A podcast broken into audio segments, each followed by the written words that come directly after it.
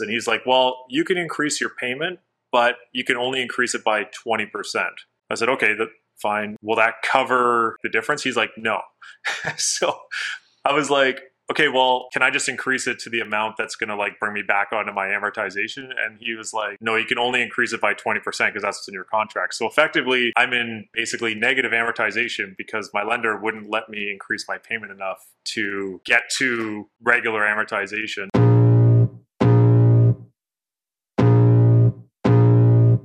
Welcome to the Tom Storey Show with Steve Karrasch and Tom Storey, where we discuss everything real estate or whatever else is on our minds.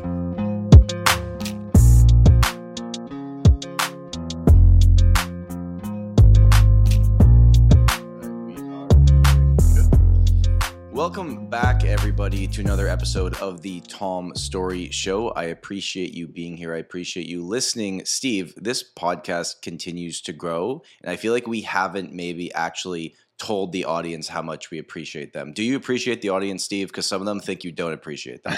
when I'm, I apologize for calling some people idiots a couple weeks ago, but yes, I appreciate it. It's awesome. I think it's great. We actually got some positive uh, feedback and comments lately, so it's nice to have. It's been awesome. So, uh, if you're watching this episode on YouTube, I want to say thank you. If you have not already, make sure to subscribe. And if you learn anything at all today new, all we ask is you give this episode a like on YouTube to help the al- algorithm. If you've been listening on the audio platform as well, I want to say thank you, whatever you are currently doing right now as you are listening. Well, I hope you have a wonderful day. I would like to introduce our guest this week. Mike Ouzas has joined the show. Mike is actually an office mate of mine, so we work together at the same brokerage here in Toronto. Uh, he is a former former professional hockey player, so I really want to get into that with you today. He also runs a YouTube channel and puts out great content, and he has a podcast as well. He's kind of like if anyone's ever watched the show Ballers, he's like the Dwayne Johnson, but for hockey players when they retire. He's trying to help them on a financial path. Mike, welcome to the show. Thanks for having me. Uh, I I'm not sure if I live up to that expectation, nor uh, is that what I'm trying for. But uh, yeah, thanks for having me.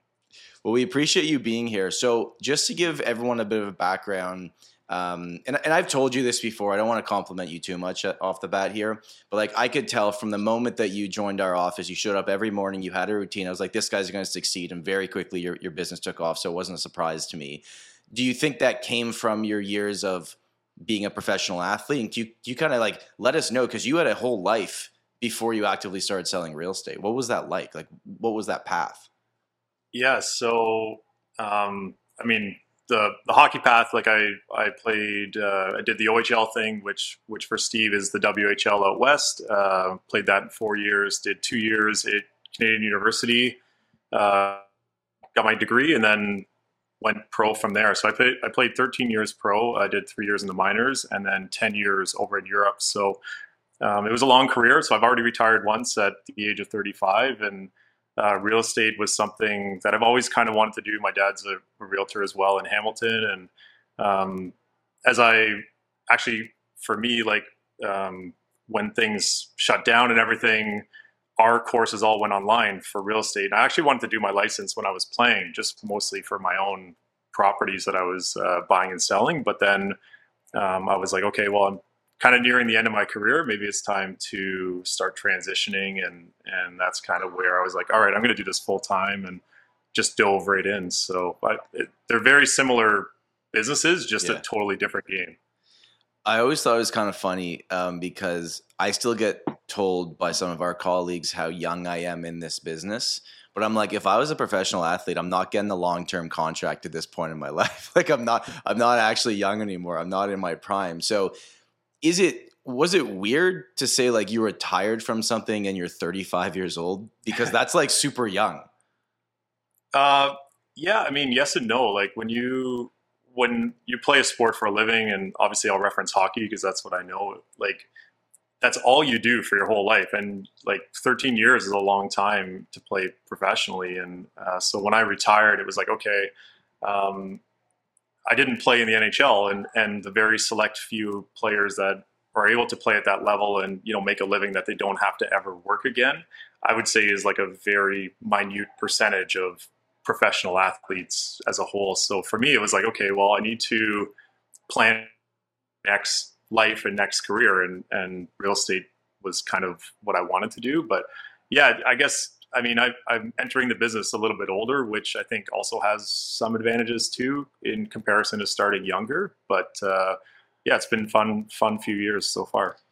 Now, now that you've been not just investing in the market, and I'll get to that in a second, of like your journey of when you were playing overseas in Europe, that you were actively investing in real estate, which I think is very, very smart because I'm sure a lot of people that that were going through that with you, or maybe just living their life, they were playing hockey for a living and not really worrying about anything else. And you've kind of told me that it was like you knew where you were going to be, your entire life was structured, they paid for your housing, like it was just it was just like an easy way of living and you don't know what the real world is like sometimes because you're so stuck in this when you came over to real estate as a active business owner was there anything that surprised you right off the bat you're like oh i had no idea it was actually this. Is it what you thought is it easier is it harder? Like for anyone that's listening that's in the industry or, or maybe just starting that you were there not that long ago uh, what was that like? Yeah i don't think anyone really knows what it's like until you're actually in it. I think it, this is a perfect business where you see things on TV and and just you see like kind of the top of the top do their thing, and it seems very easy. Uh, but there are a lot of elements uh, involved, as as you guys know super well, and um, I kind of equate it to like when you're starting anything new. Like for me, my whole thing was how can I learn the most amount of things I possibly can and just start like I just want to dive in all in and not really like do anything on the side. I was like, I'm I'm all in real estate. I'm fully retired in hockey, and I'm just going all in. I'm going to learn what I can and do the courses that I feel like are going to be right for me at the time. And um, even when joining brokerages, I interviewed like seven or eight brokerages, and um, my whole thing is culture and I, and I just took the approach of like a player if I'm interviewing or if my agent's presenting me at the time like different teams different opportunities what does that look like um, what is the culture like? What is the um, reputation of of the brokerage and stuff like that? And um, I chose signature. I'm very happy I did and uh, that helped me a lot too to get the ball rolling. I, uh, I'm going to ask you a question that I know is an annoying question that you get. Um, so after you do something as not just for fun, but as your career, is it now just like annoying when people are like, Mike, come play goalie for our men's league beer league? You're like, no, I'm not playing with you idiots. Like I was a professional. I'm not putting my pads back on for that. yeah. Um, that's a question I still get asked all the time. Um, yeah, it's not. I haven't touched my gear since I retired. So like I retired and it was like cold turkey. Like my mm. stuff is at my parents' house in Hamilton and just sitting there in the in the garage and it's really not uh, i don't know like i now a couple years out i'm like i don't even know if i want to put the pads on because what i used to be able to do like i don't think my body could even move like that anymore and i'm i'd be like more embarrassed and or afraid of getting injured based on putting pads on but uh, yeah no it's uh, i get asked it all the time and the answer is still to this day it's pretty much no so. no steve what do you think if you were um athletically talented at anything, what do you think the sport would have been that you would have gone pro with? Hey man, I played I played not much growing up. stick in the I'm stick not, in the ground. I'm I'm not athletically talented at all. I think my rugby coach in grade twelve laughed at the way I ran. So like, but what what are the what the, if you could have chosen the sport that you would have been really good at to play professional? What would it have been? UFC or something? For for fun, for sure for fun. If I oh, if I would have found fighting when I was younger, that would have been probably where I went. But the the answer to this question should always be, in my estimation, basketball. Mm, why? Because because they have the fewest amount of games for the most amount of money. So their mm. rosters are small. True. And they usually, on average, if you're a plumber, as I assume if I could ever get into a uh, into a league, I would not be anybody doing any good. Um, I think that that would be the right answer. If you could make it to the top, least amount of abuse on your body, I think that yeah. would be the right answer. I was thinking maybe football, you'd make more money because you play way less games. But similar to what Mike was saying with hockey, like those guys go in and out. Nothing's really guaranteed unless you're a quarterback. There's the only one ones really making the money. Okay, back to real estate. So, Mike, what I wanted to get into was during your years especially the year. So you started in North America and then you went off to Europe. And how long were you in Europe for, and where were you? Yeah, so I did three years in uh, North America. So I started my first year. I was under contract with uh, with an AHL team, uh, the team here in Toronto, and I was in the minors for a year in California, and then did two years in Vegas. Uh, that was like full recession time in Vegas, so I like lived there during that time, which was huh. super interesting. Um, and then I did, yeah, ten years. I played in the Austrian league, so I was uh, two years. All the all the teams are in the same league, but two years in Croatia, six in uh, Linz, Austria. So I was between Salzburg and Vienna for six, and then the last two years just outside of uh, Budapest. Is there is there of all those places? Is there a big hockey culture there? Like, were people into it? Yeah, yeah, yeah. it's uh, it's pretty popular there. I mean, it's like in Linz, especially. Like we had, or in Croatia, in Zagreb too. Actually, uh, there we'd have six to Zagreb was I think the rink was like seven eight thousand sold out every night. Fans going crazy. Like think like soccer stadium yeah. atmosphere. Like people go nuts and it's it's a cool vibe. And uh, in Linz, same thing. We had, we had a little smaller rink, like five six thousand people, but again sold out. Uh, it's cool because in a city of uh, the city was about 150,000 in, in Linz, and uh, the fa- like people love it. Like hockey's their like their team there, and yeah. it was it was a lot of fun. That's awesome. Now, now during that time period, and this is where I think this is really interesting, especially for the viewers and the people listening to this, is yes, you know, you were living your life, you were doing your thing that you were really great at, but at the same time, you were slowly investing into real estate. Can you kind of walk me through when did that start? And then by the time you retired, you know, how many properties had you gotten to? What did that look like? And and I guess like why? Why were you doing it the whole yeah. time? Like what got you on that path? Sure. Um, so the hockey player lifestyle, and I'd say any pro athlete lifestyle, is pretty similar. Like basically, you are in a cycle for your entire career. So for a hockey player, like right now is the start of August. So every August 1st, I would pack up all my stuff in Toronto, put it into storage, rent out my place fully furnished, fly to Europe, unpack my life in Europe, live there for eight months, pack it all up again, fly home, and four months in Toronto, eight months in Europe, and just like the cycle just kind of rotated for basically like when you start. I mean, I, I moved away from home uh, when I was 16, so basically for 20 years, that's like the life you know and the life you get accustomed to. And um, during that time, like once I once I was like 21, 22 years old uh, and training here in Toronto, and I'm from Hamilton originally, uh, I I was renting condos uh, for the summer for three, four months, which is extremely tough to do. It's really tough to find a short term condo. And what I would do is I would just call landlords directly on Facebook or whatever and just say, hey, uh, I'm a professional athlete. Is it possible? I know your place is for rent. Can I just rent it for four months? And there's obviously a premium to that. And I had to ask a lot of questions. Like a lot, I had to ask a lot of times to get approved to like. Not everyone's just like, all right, no problem. Like it right. was a process, right? And um, with that was the cost. So at that time, we're talking, you know, 15, 20 years ago, like 2000 a month for a rental is a lot of money. And so it would just be me and a couple guys and we'd like rent a place and we go through this a few times. And eventually my parents who have been real estate investors for a long time were like, I think it's time for you to instead of just throw it away, basically eight thousand bucks a summer.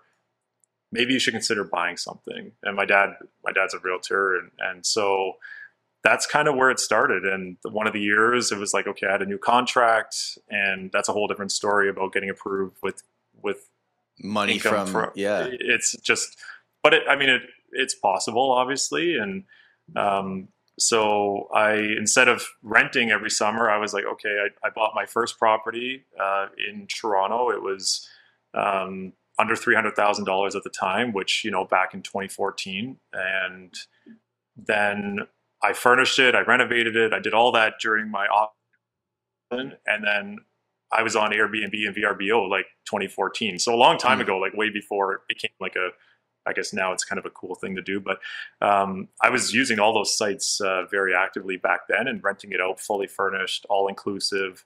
It was a bit of a hack for me to rent it out and and get paid and carry itself while I was away. Right. Uh, also the hack was that I didn't have to store my stuff anymore. Like all my furniture could just stay in the condo, and I literally would have like a a bin of summer clothes that would go into storage and a you know sheets that would switch over and stuff. So um, I did that once and kind of got the bug. So then the next year, uh, I ended up. Uh, long story, I don't have to get into it, but I was, I was, I, I ended up living in Ottawa the next summer and did the same thing. So I bought a property in Ottawa the next summer because my place in Toronto was still being rented. Mm-hmm. And I was like, okay, well, let me keep this rental going here.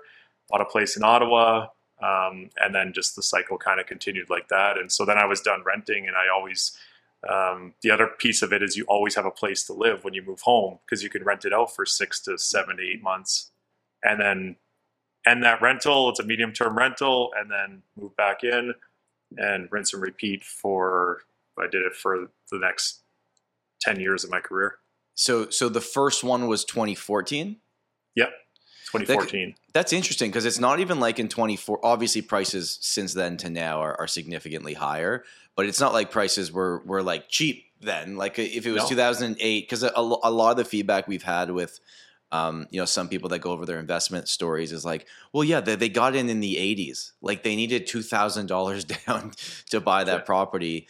Um, which takes me to the next question, which is, and, and I'm not asking you yours specifically what you made playing hockey, but just to give us a range, because when you hear about the NHL and you, you see the contracts that these guys are getting nowadays, like the top, top $10 million a year. Um, but, but playing over in Europe, which is an extremely high level of hockey, um, what did those salaries look like for like a starting goalie, a, a first line forward? A, like, w- what would that be in terms of Canadian dollars?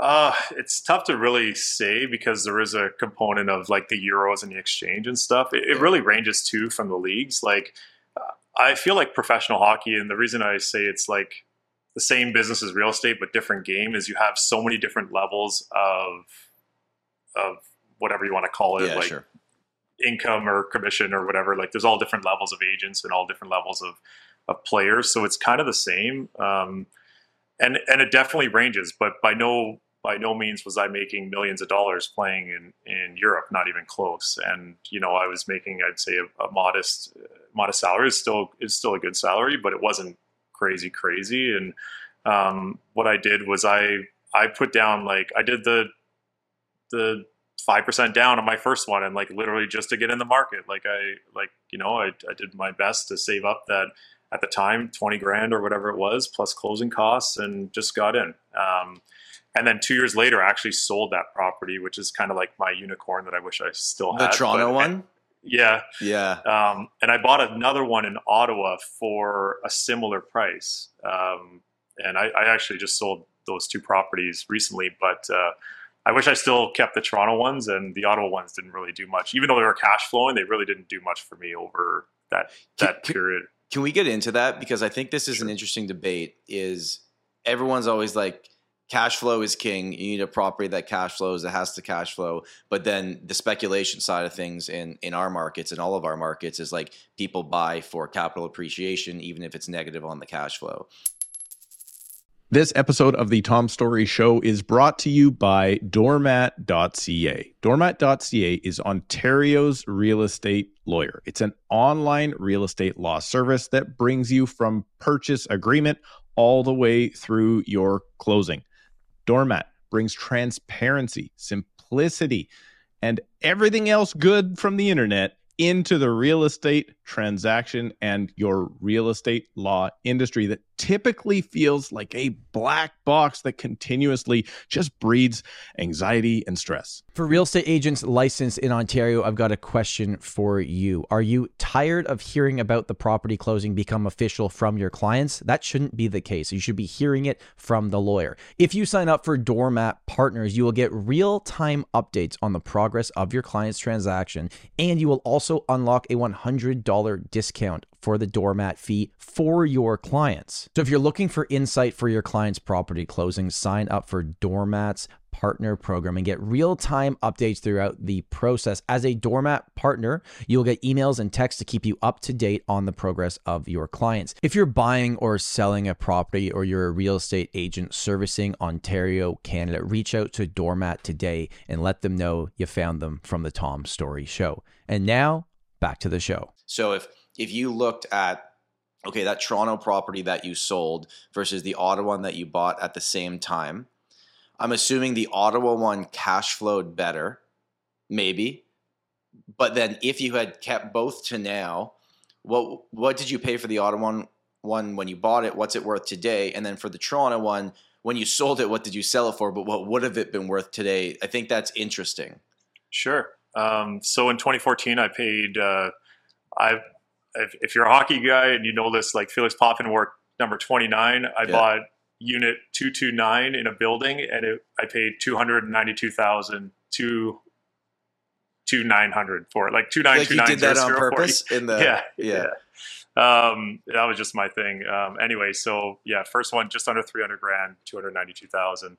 Um, and then two years later, I sold it for like 360, 370. and it's, it's still a really good profit at the time. Mm-hmm. Uh, interestingly enough, like I remember selling it being like, you know, I don't, I'm not sure about the market, what's going to happen next. Like, uh, I'm going to keep my Ottawa one. It's a, and then I was, I was living there in the off seasons for some time and not something I want to get into, but anyway, I was there for some time and, um, I paid 310 for a condo there. So I bought, I sold the one in Toronto for 360, paid 310 for a condo in Ottawa okay. at the time.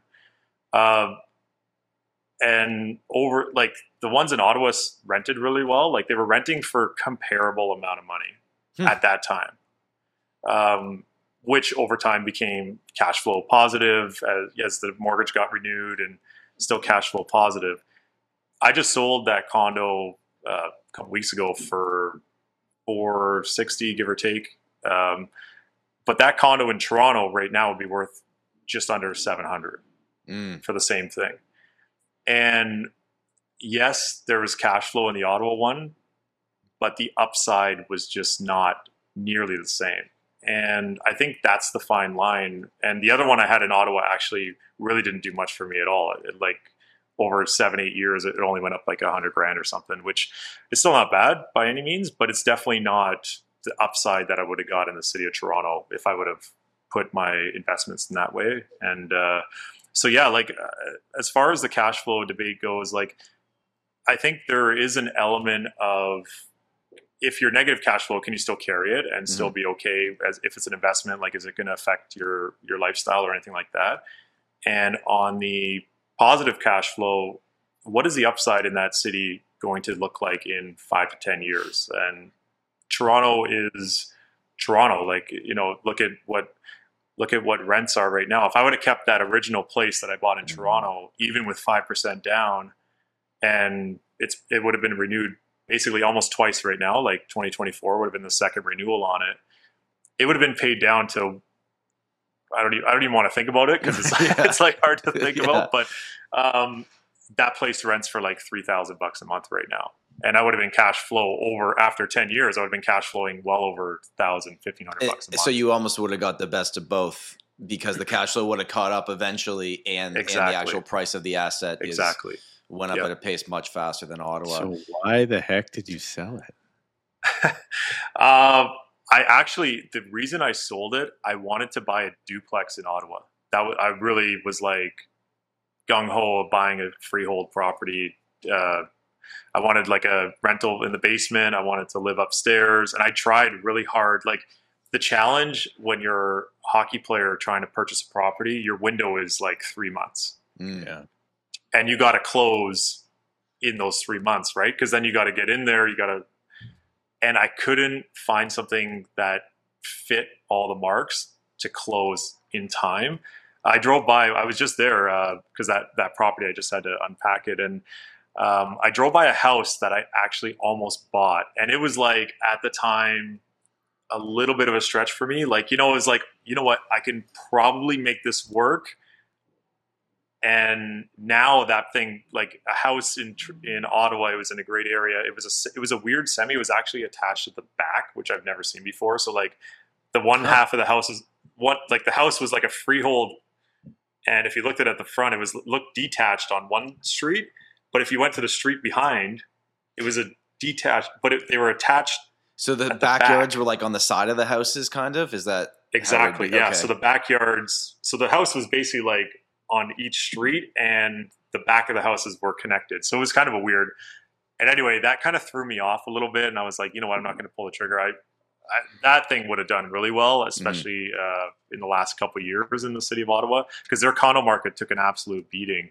Um, it's all government downtown, and I mean, my places were rented just fine because I had a lot of uh, government employees that were renting them over the time, fully furnished. Uh, but now, like, they're still not even back to work full time. So my general thought process has always been like uh, Canadians don't love condos.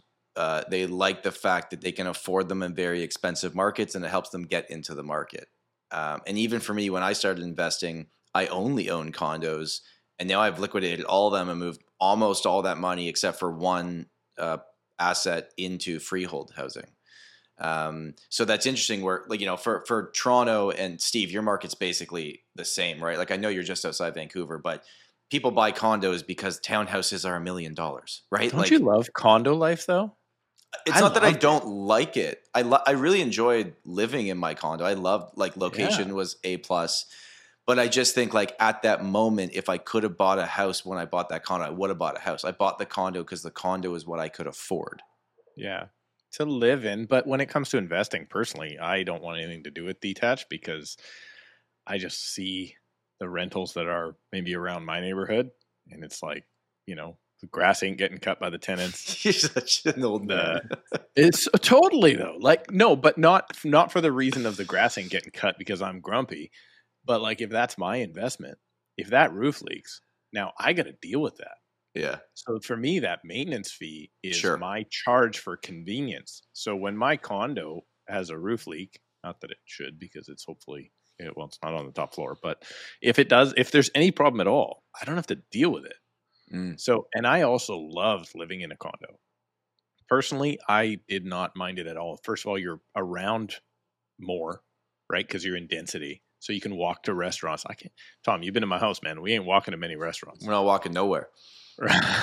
We're walking to the soccer field for the kids, Yeah. right? If you're lucky, there's a corner store for a Slurpee, and that's about it, right? So I don't know, man. I love, I love condo life, but I do know what you're talking about. Where when I got into the business, 2008, it was expected that you were trying to get into a 7,000 square foot lot with a Right. little old house on it as your first time, and that's where people, the conversation gets really skewed when we start talking about uh, oh, they'll, people will never be able. The young people in Canada will never be able to afford a home.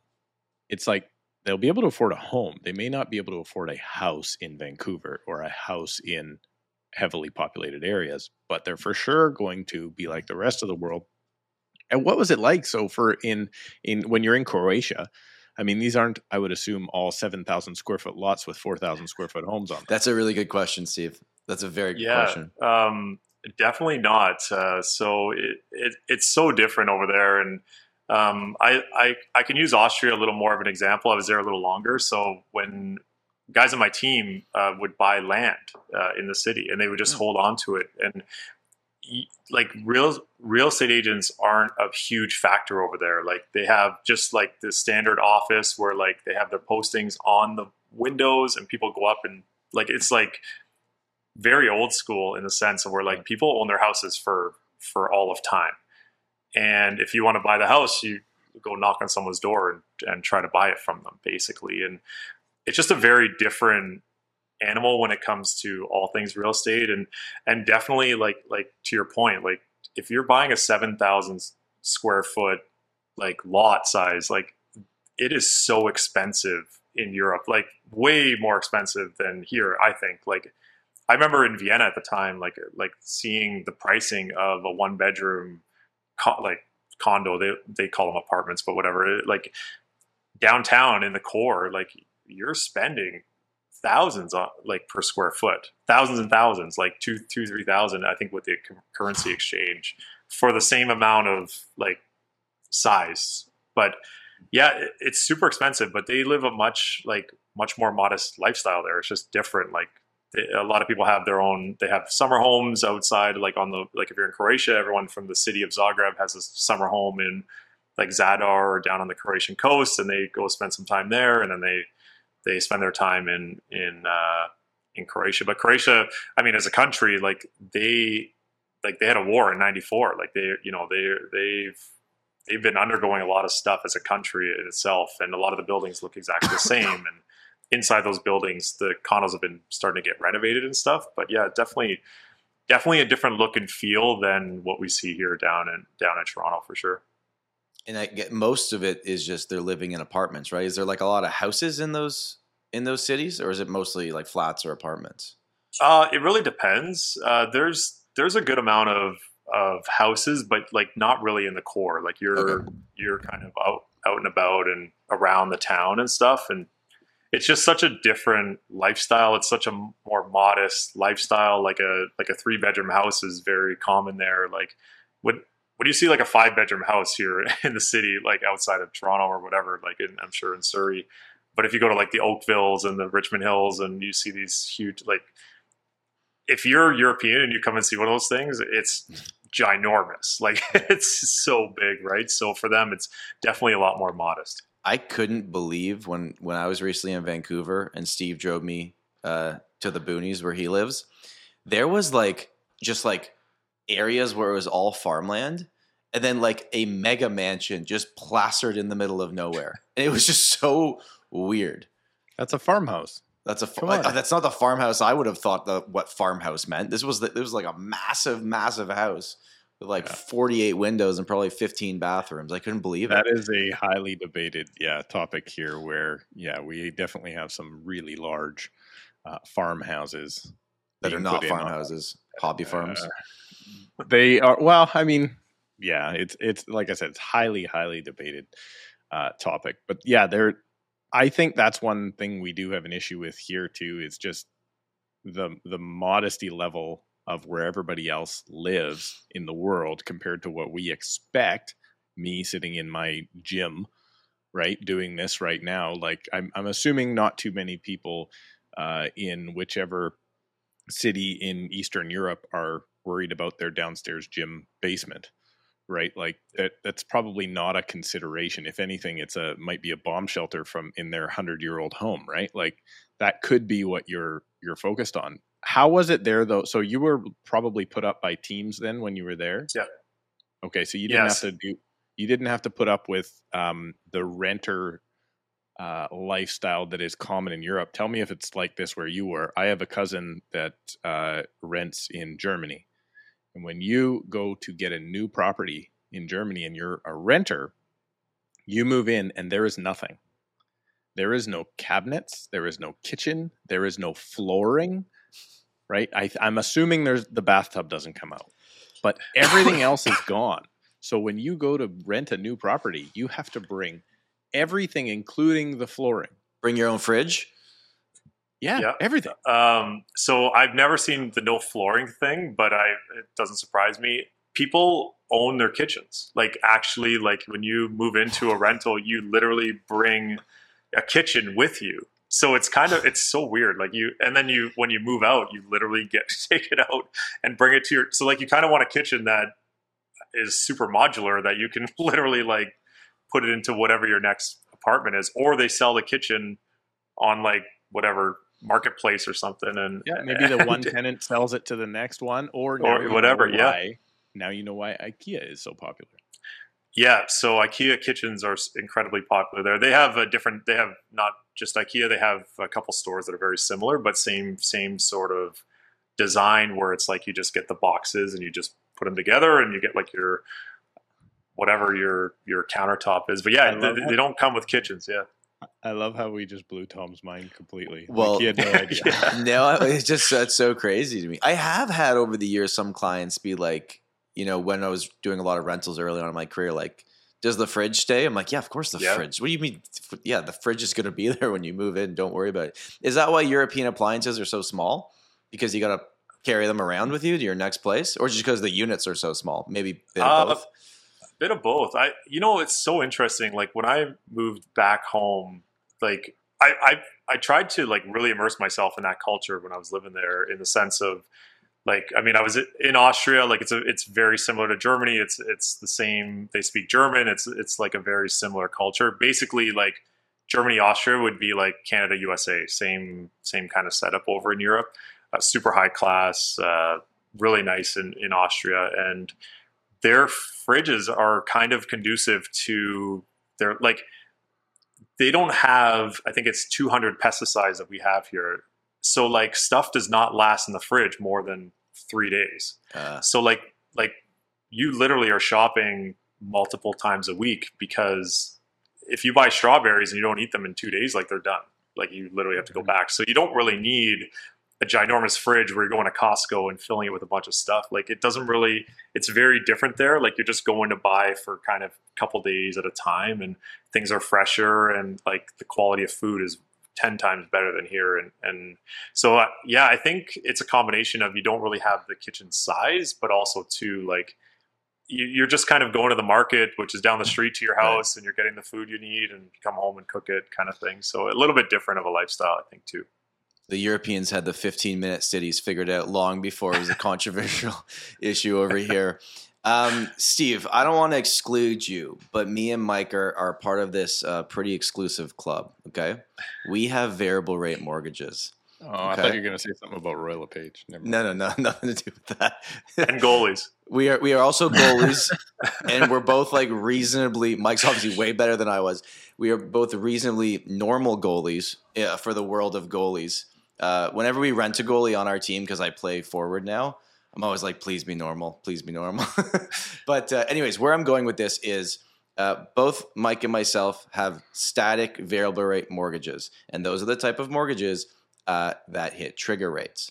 Now, I've actually brought this up in a previous episode when we had Andrew Stevens on, but I kind of butchered the story and I was talking about Mike.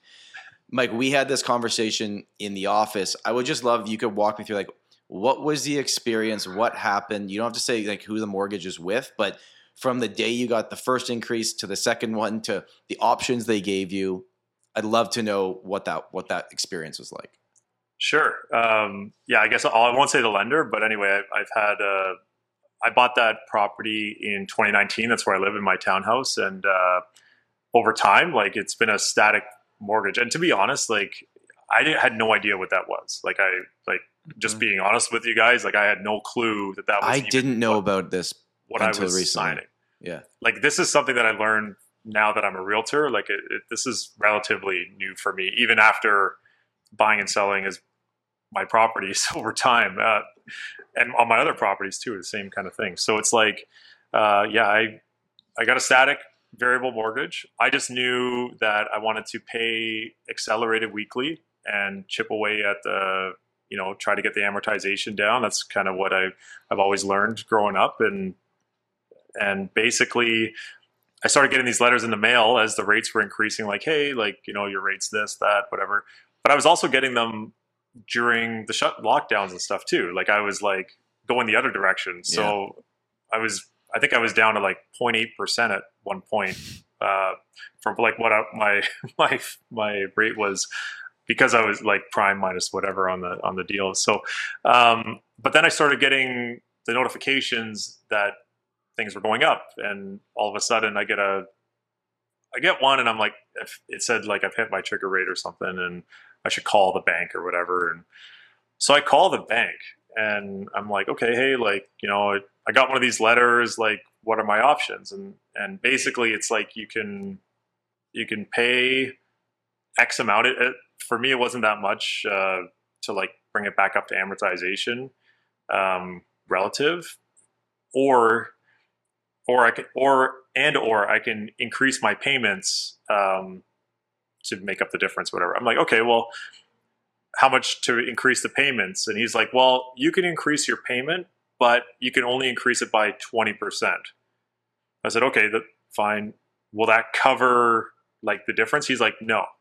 so I was like, okay, well, can I just increase it to the amount that's going to like bring me back onto my amortization? And he was like, no, you can only increase it by 20% because that's what's in your contract. So effectively, I'm in basically negative amortization because my lender wouldn't let me increase my payment enough to get to regular amortization, which is only like, I think, like an extra 50 bucks biweekly or something was the difference to to make up make it up or whatever. I was like just so anyway, yeah, I'm I'm uh, the max I could increase it was 20% and I'm in negative amortization because the bank actually wouldn't let me go to regular what it should be. And then we were talking about like, okay, on that variable rate, how many years were left on on that initial? You like a few years left on that? Uh, I renew in 2024. So okay, next, so next April. so so one year left on that. So then we talked about okay, when you when it gets time to renew, if you were to stay with a variable rate and just keep going, um, what were your options then? Could you do, when when it comes up to renew? Can you do a lump sum? Can you change your payments? Is it just the original contract, the first five years that you can't do more than twenty percent, or they kind of capped you?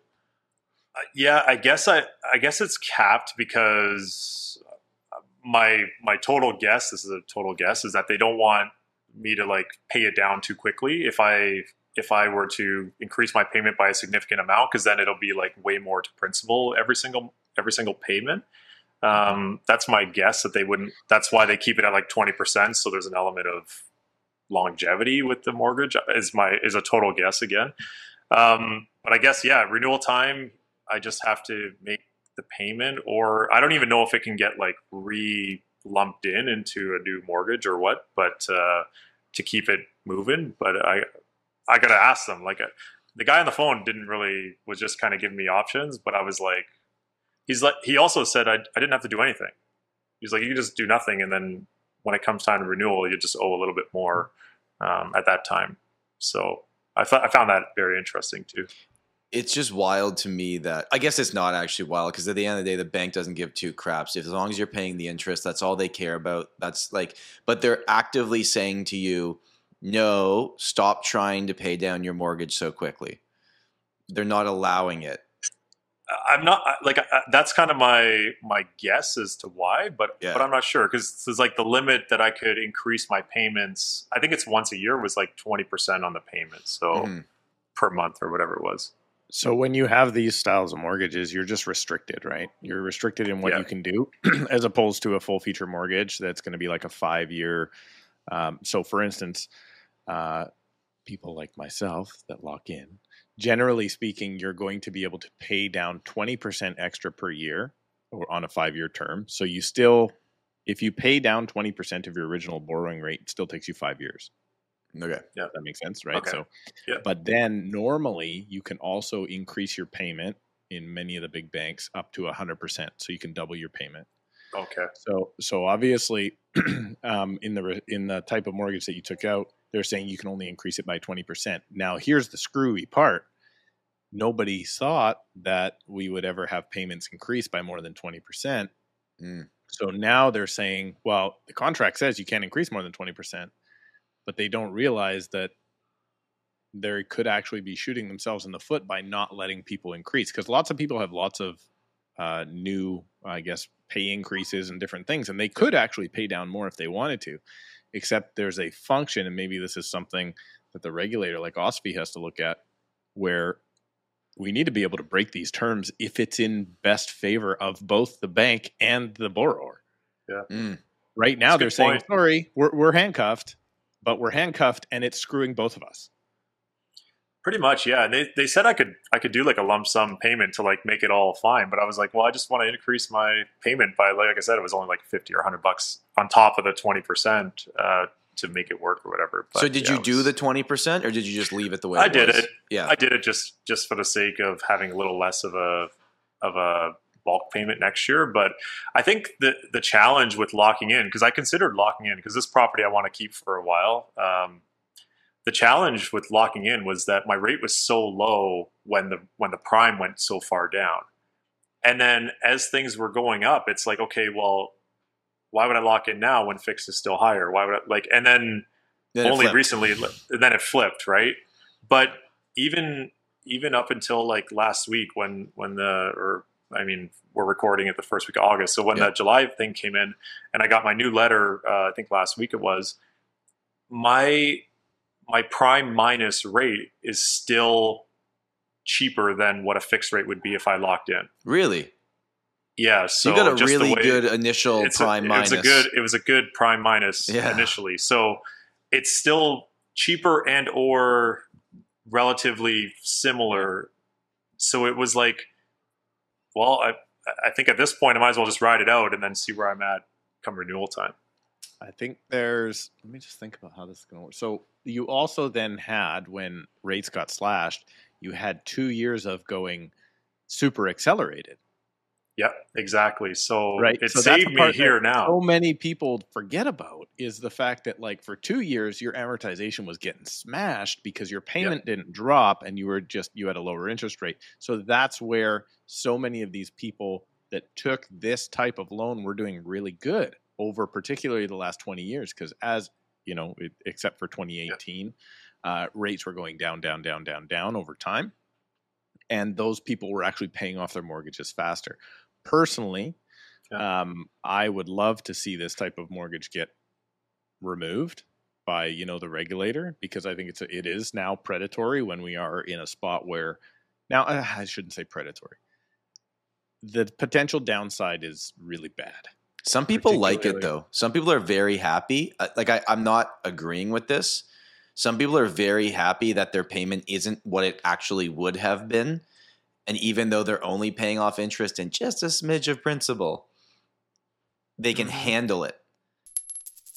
This episode of the Tom Storey Show is brought to you by the Storey team at Royal LePage Signature in Toronto, Ontario. Although he's here on the recording with me right now, and I don't like saying nice things about him to his face, Tom and his team, well, they are probably your best pick if you are looking to buy or sell residential real estate in downtown Toronto. Let's face it, probably the city of Toronto itself. Tom, make a strange face if that's wrong. That is correct. That is correct. All right, we are good to go. So, if you are looking for one of, if not the top agent in downtown Toronto for your residential real estate needs, condos, semis, Mhm. detached, if you're looking to upsize or downsize, give Tom and his team a call. And, Tom, how would they get in touch with you? I think the best thing would be go to the first link in the description uh, of this episode, and you can book a call with me at a time that works for you, and uh, we'll go over all the information you need and, and see if we can be of service. And I recommend if you are listening to this from across the country and you're either moving to Toronto or if you're an agent outside of Toronto and you have a client moving to Toronto, go ahead and book a call with Tom because he would love to take your referral as well. That is the Storey team at Royal LePage Signature in Toronto, Ontario. He's a pretty good guy. He knows what he's doing. Just don't tell him I said so. Tom, the last part we need to do before the end. Uh, this communication is not intended to breach Cause? any breach. What's that? That was. oh, you want me to say it? I don't know what the word is. It. I don't even know what the words are. This communication is not intended to cause or induce breach of any existing agency agreement. And now, back to the show. Like this is the I- bubble wrap put on the market right Yeah. now by the banking system that is stopping all these people that can't afford their payments because they don't necessarily like it, but they can afford it. Where if it was not the static variable and it was just the adjustable variable, it might get to the point they're like, I literally can't make this payment. I got to sell this right now.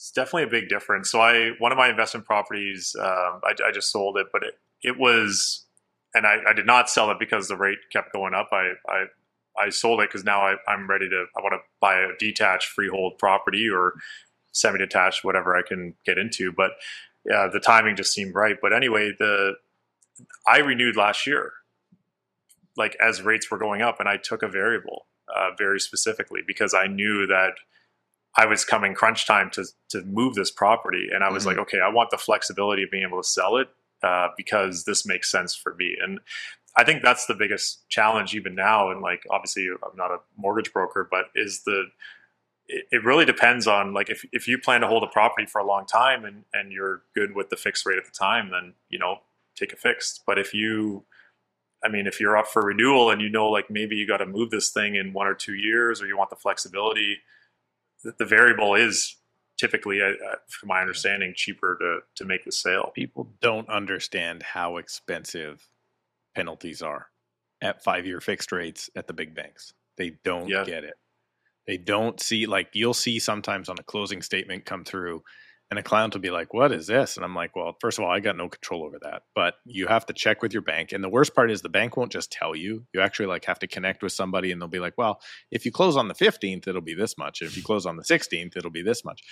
I had someone move their closing date for convenience. now they ended up getting it back, but the uh, bank initially charged them an extra eleven thousand dollars to move it a week. Right. So it's- Crazy.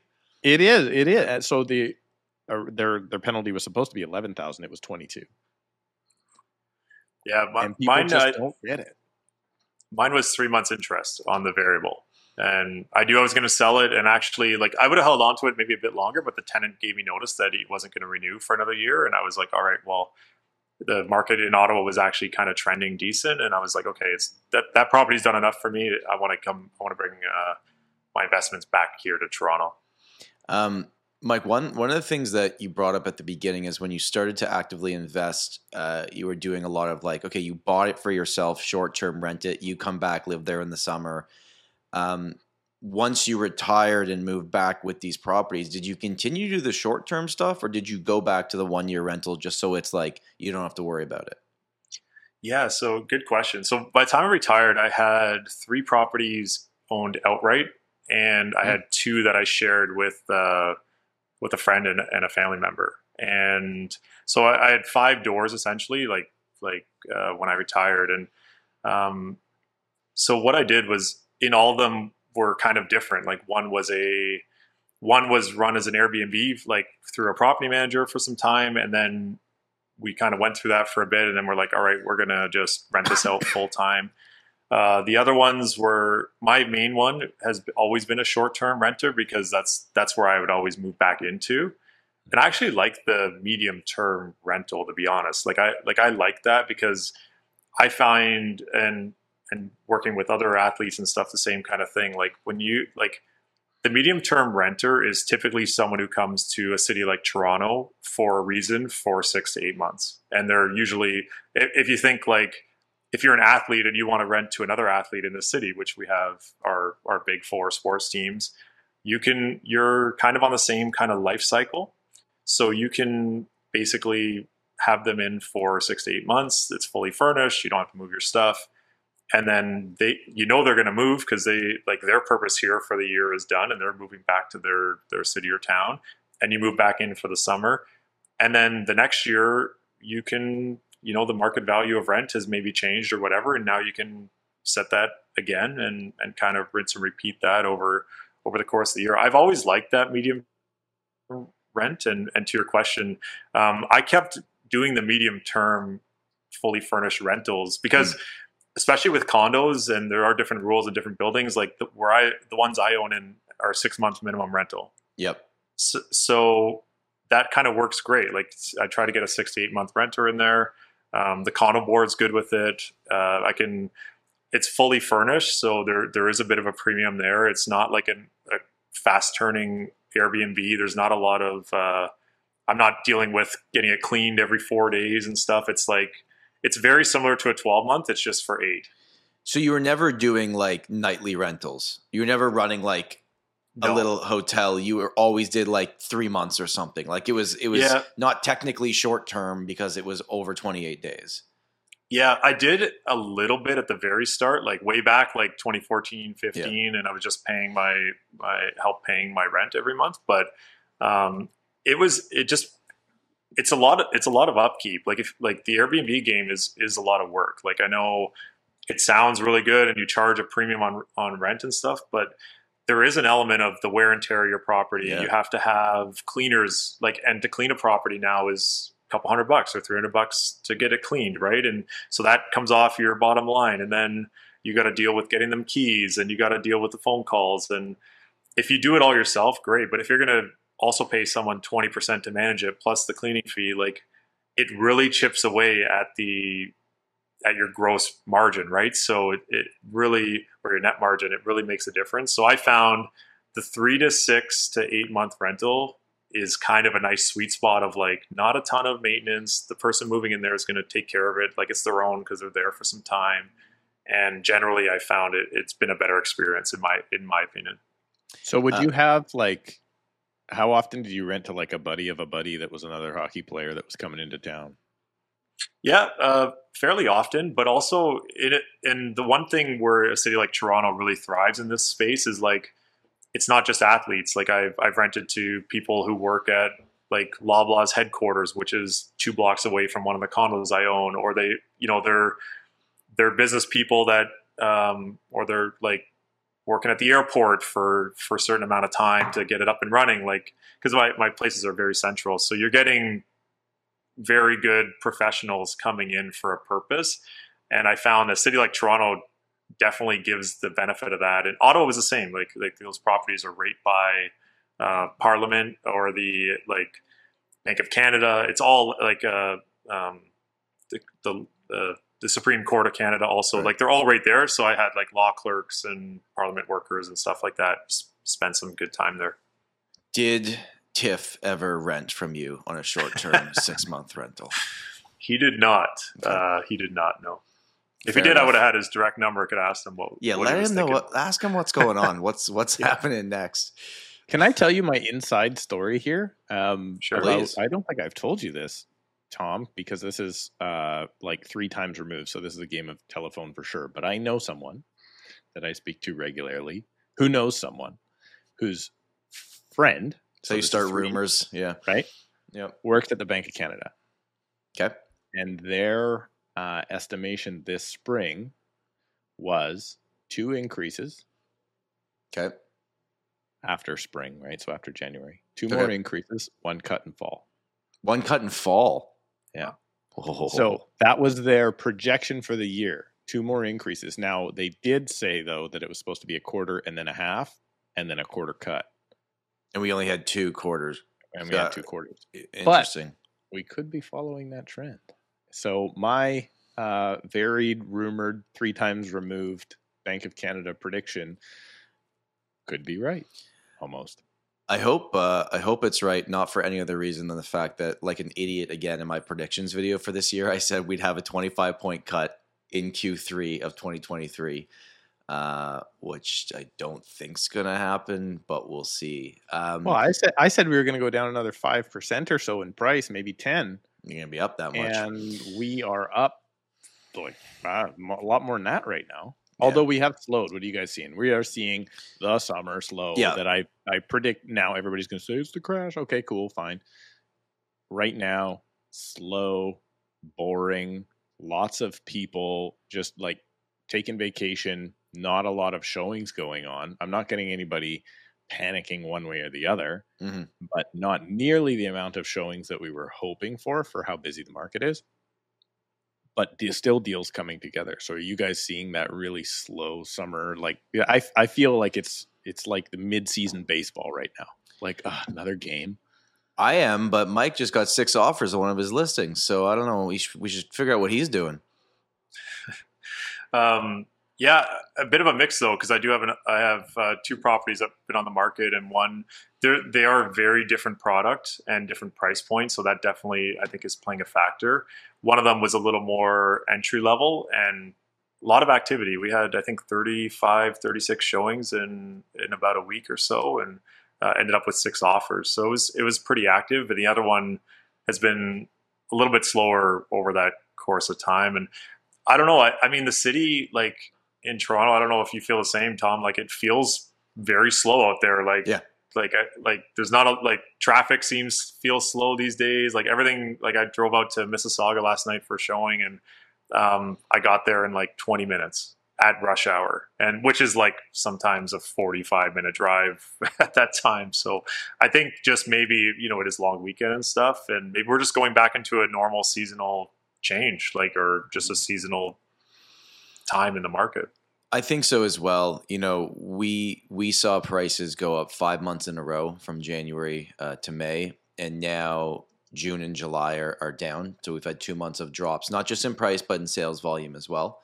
Um, and we could almost say, you know, but by the end of August, it's going to be the third month in a row that it dropped off on both slightly in that direction. And and I've been looking at at September, October is like that's going to tell us really where things are at. The summer, not to say it's a total write off, but like you can't really come to any conclusions with the stuff that goes on in the summer. And I was looking this morning, and there's currently right now fifteen thousand active listings uh, on the market previous to that in May there was like 9,000 the months before that it was like 10 to 11 so we're slow like the the inventory is mm-hmm. building right? And and then I thought like okay well what do we have to get to to say like okay prices are actually going down again. There's there's this much inventory there's this much demand. And I looked back at August 2008 just to be like what what was going on then there was 25,000 active listings in August mm-hmm. 2008. So not that we have to double inventory, but it's really got to pile up here for us to slow down. Um, but yeah, I think the rest of August is going to be pretty relaxed. There's, yeah, our our active listings, as reported by the board, just crept over six thousand for the first time. Isn't that what you've always said is a healthy market? Six thousand. Here's, here's one thing I've noticed, and I have no idea. I'm speaking out of turn because this is not my specialty. But I have noticed when I'm looking at residential active listings, they've capped out about 5,400. But but active listings on the board are still going up, and I'm like, what is going on? Hmm. Here's where I think it is coming in. Res or sorry, residential is about flat. Commercial, which normally does not go on the real estate board because most of it's done back end, right? Uh, off market exclusive type sure. stuff. I think those guys are seeing a slowdown, and therefore they're bringing the commercial listings on to the commercial MLS, which is usually very inactive, and that's where we're starting to see stuff kind of pile up. Not a ton, but if you go from hundred active to six hundred active commercial mm. listings, that number is going to stack up really, really quickly. I want to just share two numbers quickly here for our market, Mike. Uh, the average sale price in May was 1196, so 1.2 million, right? In June it was 1182, so you know, 15 grand lower. July numbers officially because obviously August aren't out yet as we're recording this. July numbers were 1118. So like a $60,000 drop. Um, but that's not actually the significant part. The number of sales in May, there was 9,012 sales in May. In July, there was 5,250. So that's the drop off. And it, it built up. And that takes us back to just over what we did in February in terms of sales. So wow. you can tell the sales volumes dropping off. So are the prices in the summer, which makes sense. It's the summer plus two rate hikes, you know, all that kind of stuff. But uh, I, am just curious to see where where things go in uh, in September, October, because you know you price stuff right, it's still moving. It's not like properties aren't selling. It's just the the crap is sitting, which is which is probably a, a good thing. Are you guys seeing like when you're just out and about? Is there any slowdown yet? Are you having like in your daily life? Are you seeing any slowdown in spending for anybody? Are you hearing rumors about people maybe selling their cars or getting out from car payments or anything like that? Well, I don't know. We walk, I mean, our office, hey, Tom, we're like right downtown. Every patio on a sunny day is just ramped. Packed. Every day. Every single day. Um, concerts, everyone, like I, like I live right by the, like the best summer concert venue in the city and every concert sold out. So I don't know. Like I, I still think people are still living their life out there and it even though it feels dead like from a traffic perspective all the all the patios and stuff seem pretty full it, it could me. also be that there's still enough demand for all these type of things like eating out like going to the concerts with the people that have done very well over the last 10 years and this means nothing to them to spend this money but then what we don't see is like all the people that aren't going to any of these things mm-hmm. that are struggling but there's still enough demand of the people and and that's what a lot of people are saying maybe is what is happening with canada is like you have the upper class and then you have the lower class and the middle class is just kind of fading away so m- maybe there's something to be said with that but i could there just could be, be. I up. mean, I just saw an article that I don't, I don't know. This is not my specialty at all, um, but uh, I heard that Beyonce is now selling listening only tickets to her concerts, so you can't see the stage. And now, Tom, what what price what price do you think you would pay for a Beyonce ticket to listen from a distance? well i wouldn't pay any price but exactly. But what price would someone maybe pay is probably what you're getting at i don't Yeah. know 200 bucks They're $199 yeah yeah for not being able to watch the concert. And it's just like this is where like I was just in Kelowna this week and first of all, lake properties, you think you think property here is expensive or in Vancouver is expensive, you should see lakefront outside of Salmon Arm. Um, it was pretty crazy. Uh, professional hockey players, by the way, I learned one of the neighbors on one of the properties we were at. Um, I'll tell you guys about that off air. There's a lot there. Yeah, there's a lot Yeah. in Kelowna.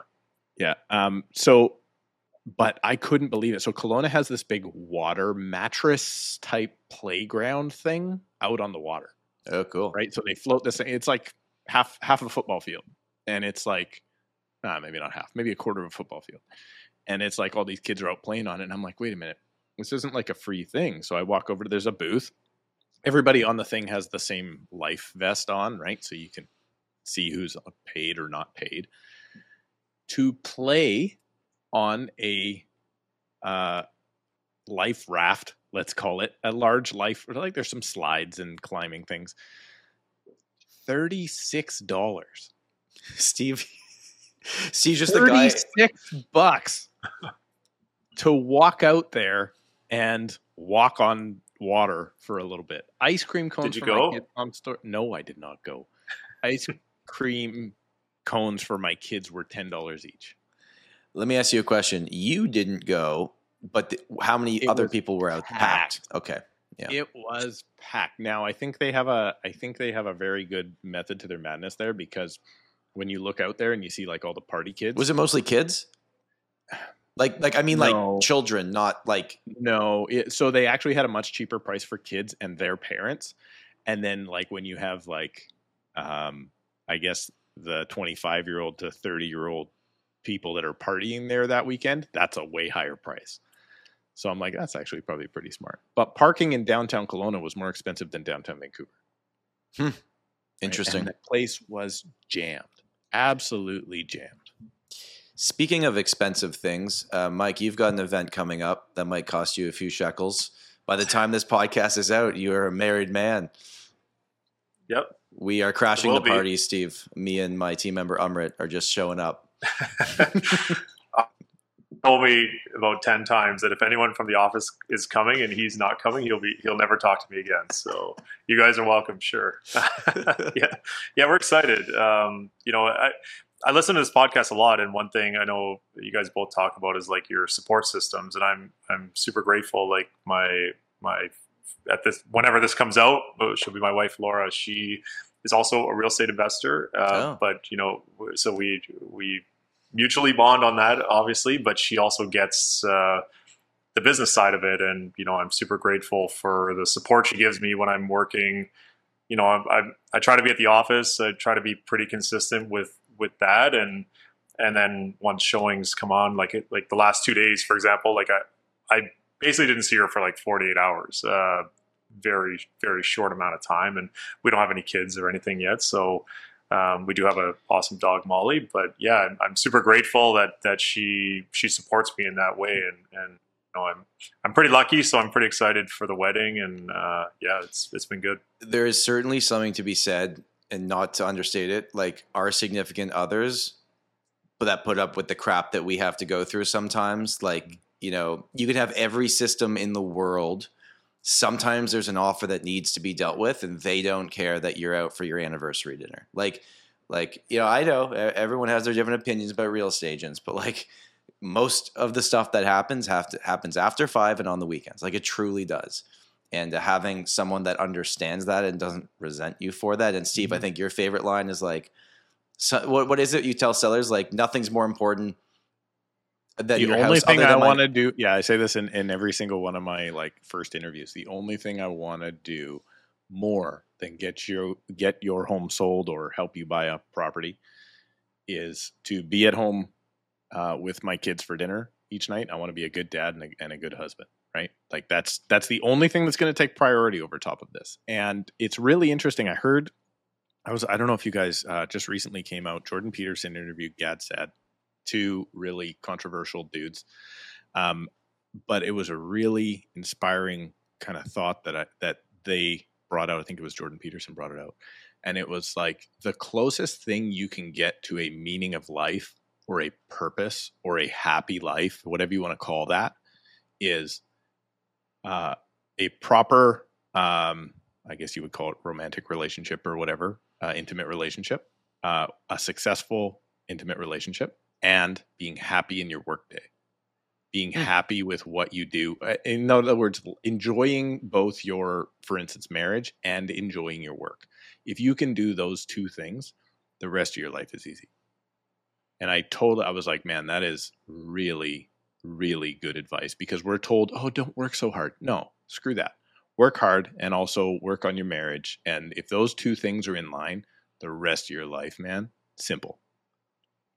Yeah, and I'm trying to build that too. Like as as my business is growing, um, and Tom, I'm sure I'll be picking your brain as I always do. Like, what is my next step to help take away some of my some of the stuff that I'm doing, which is basically everything at this point. Um, I just have a little bit of virtual assistant help, but the rest I'm doing all of it. So um, that'll be kind of the next thing. And, and I'm trying to make a point to, which has been interesting, like kind of bulk my week to like a couple days if I can, like with showings or whatever, so that I can make sure that I'm home for dinner on a certain night or or whatever, and try to bring that in.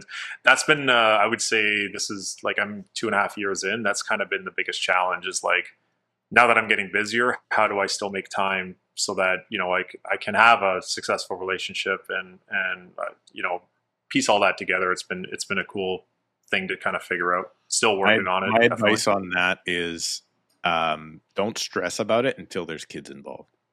And once kids come, it's like home for dinner. Yeah. Uh, the other, like, we would always shift before my kids came around. Um, we would always shift, like dinner seven o'clock, okay, eight o'clock if we need to, fine.